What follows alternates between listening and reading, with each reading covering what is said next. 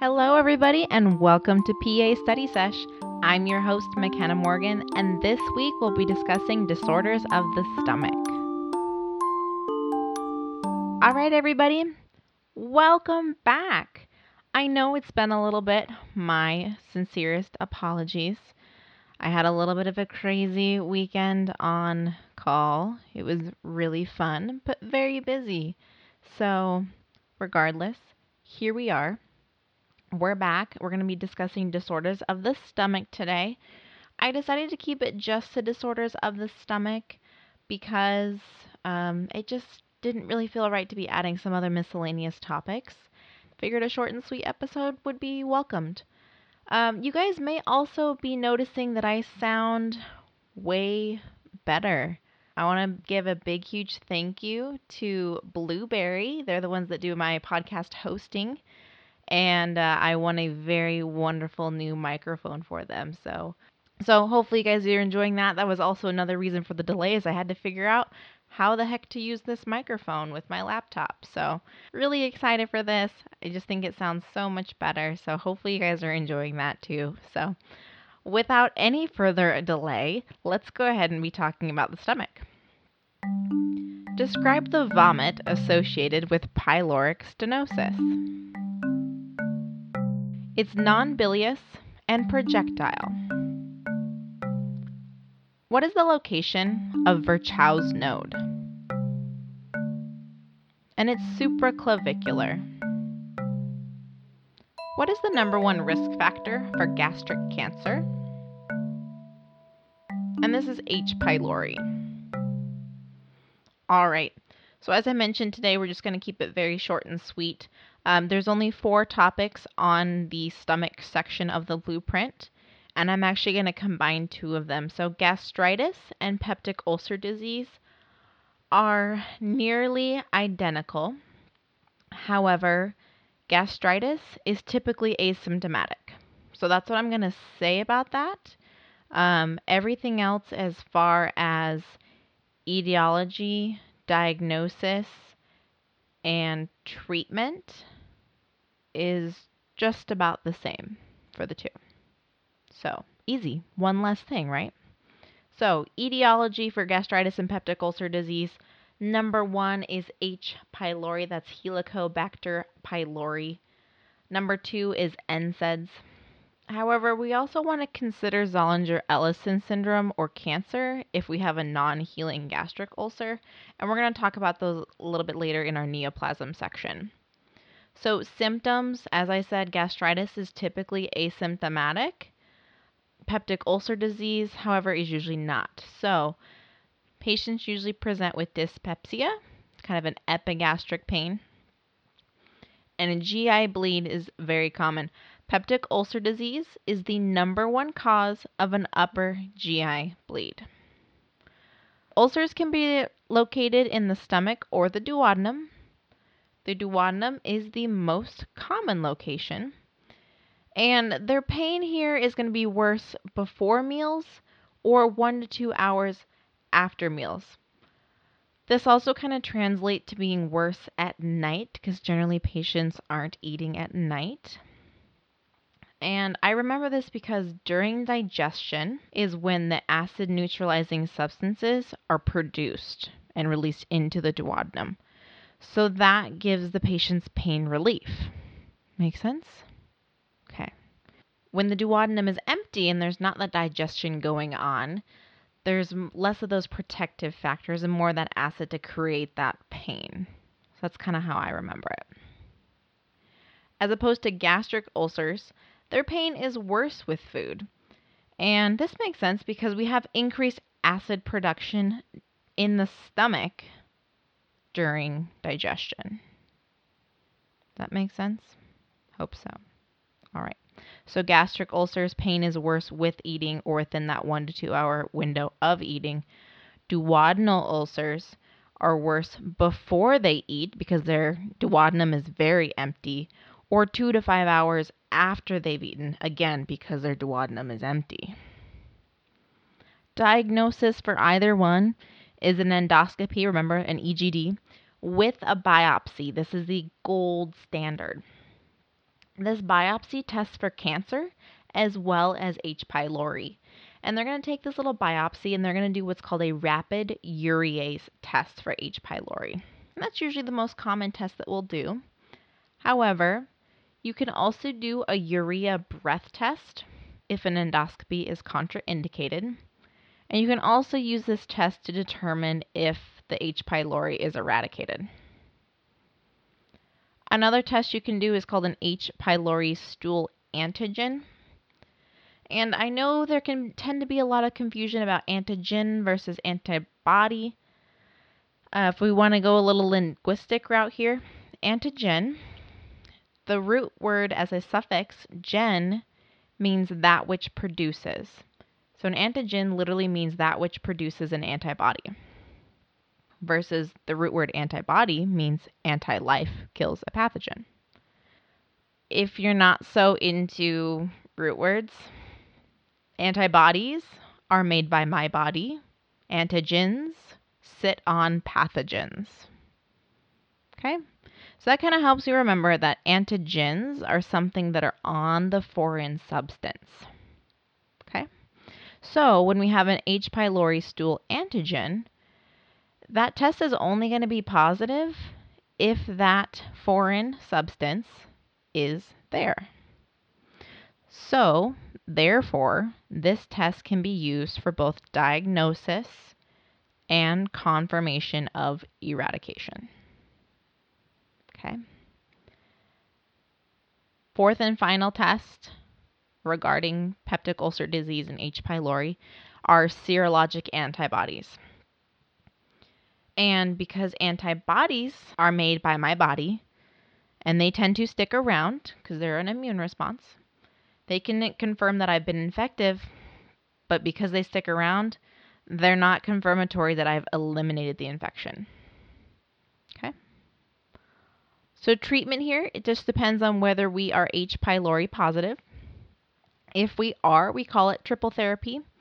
The acronym here is CAP, CAP, and it stands for clarithromycin, amoxicillin, and a PPI, proton pump inhibitor. If there is an amoxicillin allergy or any penicillin allergy, you're going to switch to metronidazole. And I know that breaks our rule about using a macrolide in substitution for a penicillin, but we're already using a macrolide with clarithromycin because macrolides end in mycin. Um, we'll get to this further, but metronidazole is a really common GIGU broad spectrum antibiotic. So we're either going to use a CAP or a CMP for H. pylori positive peptic ulcer disease. If they're negative for the bacteria, we're just going to treat them very similar to as if they have GERD. They're going to get acid suppression with PPIs, H2 blockers, other medications such as misoprostol, antacids, pepto, sucralfate. Wouldn't put a lot of emphasis on those, but definitely know your triple therapy drugs. All right. That was two topics pretty fast. Next up is gastric cancer. Adenocarcinoma is the most common subtype. And again, this is a very secretory tissue. You know, it secretes a lot of acid, so you want to think of an adenocarcinoma. Risk factors here, again, H. pylori is number one. So it's kind of why we want to think peptic ulcer disease. If it's not getting better, maybe think cancer. Also, a lot of nitrate and nitrite containing foods. If you haven't seen these on food labels, these are typically your salted, your cured meats, your smoked meats, or pickled foods. Symptoms here again dyspepsia, much like peptic ulcer disease, but they'll have those red flags of early satiety and weight loss. If you read those, in really any question, get concerned. They also may have some, they're not specific to gastric cancer, but I do think they are some buzzwords that could additionally clue you in. One is called Virchow's node, and this is a supraclavicular lymph node. And the other one is an umbilical lymph node, and this is Sister Mary Joseph's node. Okay? All right. Uh, these patients may also have iron deficiency anemia. This is an anemia of chronic disease. Remember, they're having upper GI bleed as well. Uh, diagnosis, same thing. It's a cancer, so we're going to get a biopsy. We do that via endoscopy. Management. Again, with cancer, we don't really need to focus on management for cancer treatment, um, but same thing surgery, radiation, chemo, etc. Uh, Zollinger Ellison syndrome. This is kind of a, a zebra on this list, which is why I'm talking about it last. This is a gastrin secreting neuroendocrine tumor.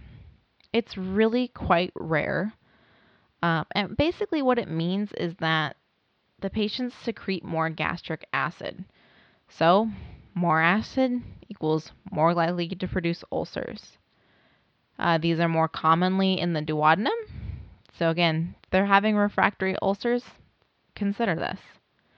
Um, these sometimes can also be malignant. Diagnosis of Zollinger Ellison syndrome is done doing a fasting gastrin level.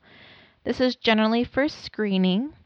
And just want to note here that you want to discontinue H2 blockers and PPIs prior to testing because they can falsely increase the gastrin level. And here you can also do what's called a secretin test. And a positive result for this is that gastrin levels increase after secretin is given.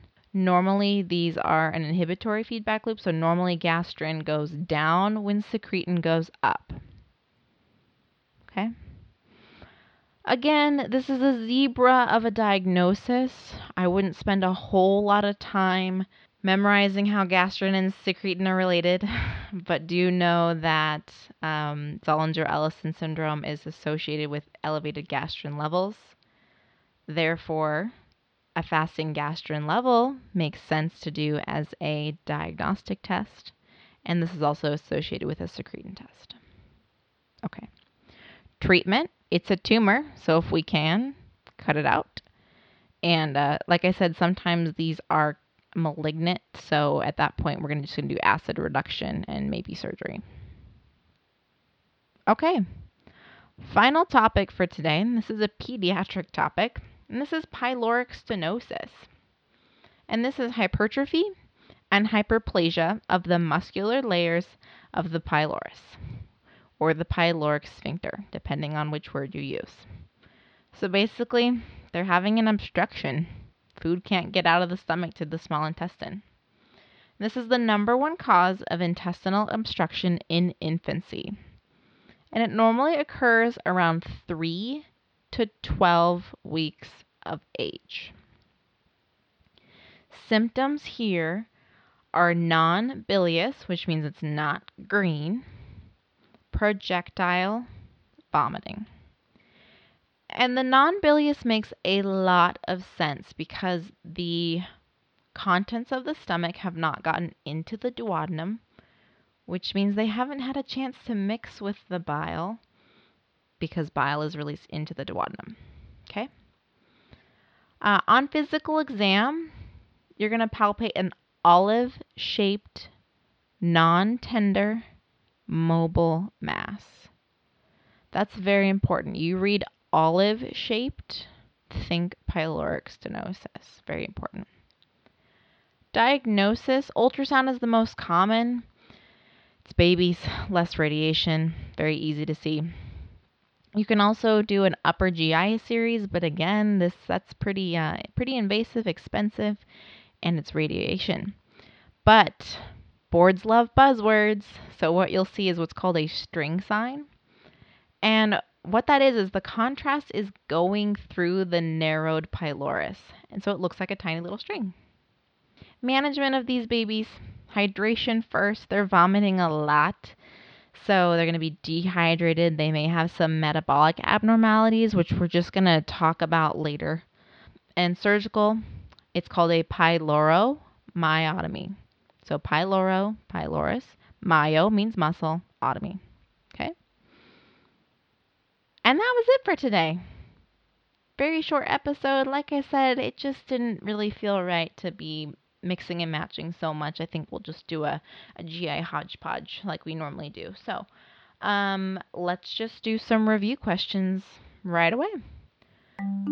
What drugs are used in triple therapy for H. pylori positive peptic ulcer disease?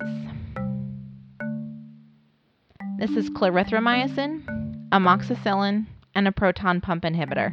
Just pick one. If they're allergic to penicillin, they get metronidazole.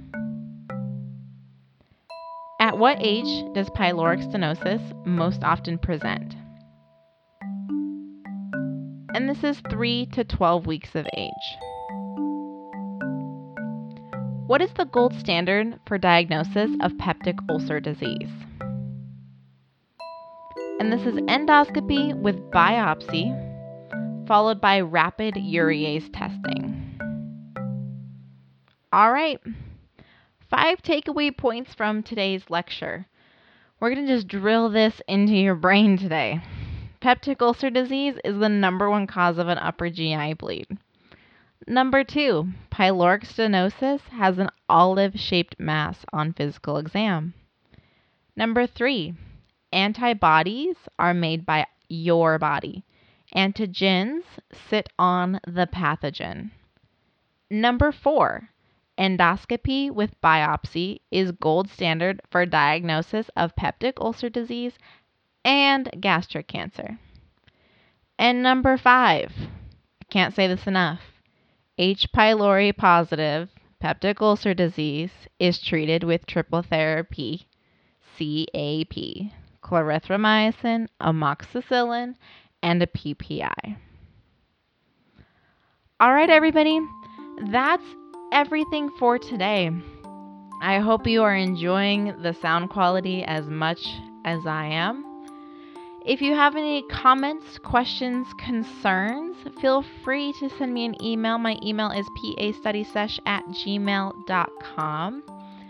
For copies of the blueprint, for a discount code for 20% off your subscription to Picmonic, head on over to my website. It is pastudysesh.blubrry.net. I would really appreciate it if you could subscribe to us as well as rate and review us on iTunes, Stitcher, Spotify, Google Podcasts, wherever you are listening to this podcast today. I'd like to thank Lee Rosevere for the use of his songs Curiosity and Tech Toys for the intro, outro, and question portions of this podcast. And we're just going to keep working distally through the intestinal tract. And we're going to be talking about the small intestine next week. So, um, again, this podcast is for you. I just love and appreciate your feedback. Share us with your friends. Shout us out on social media, PA Study Sesh on Facebook. And I hope you guys have a wonderful week.